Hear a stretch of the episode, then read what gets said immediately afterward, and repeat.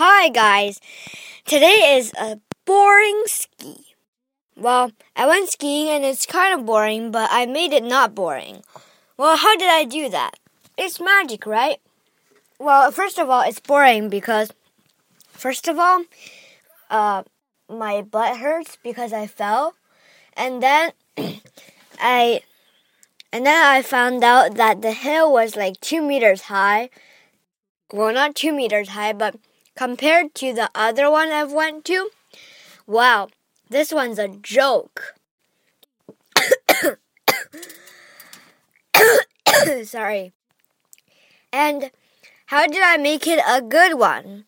Well, I just used, sort of used the features of this snow hill, and I used it to practice skiing backwards.It's like a miracle that I could ski backwards without falling.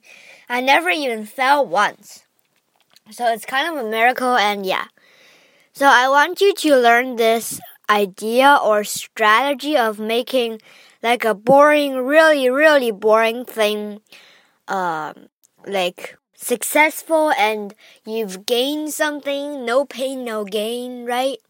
So all that stuff, and uh, yeah.I hope you went skiing one day, and I say, oh, this little mountain is a joke, and uh, I hope you use the same strategy.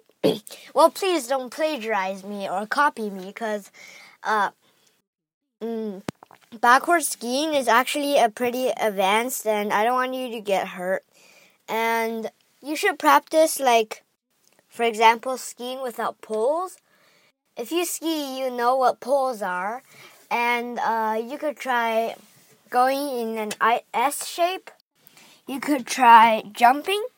Jumping is a little too hard because mm, you, cause, cause, cause, cause, yeah, you only like jump in freestyle skiing unless like there's a squirrel in front of you and you can't stop and you just jump over it.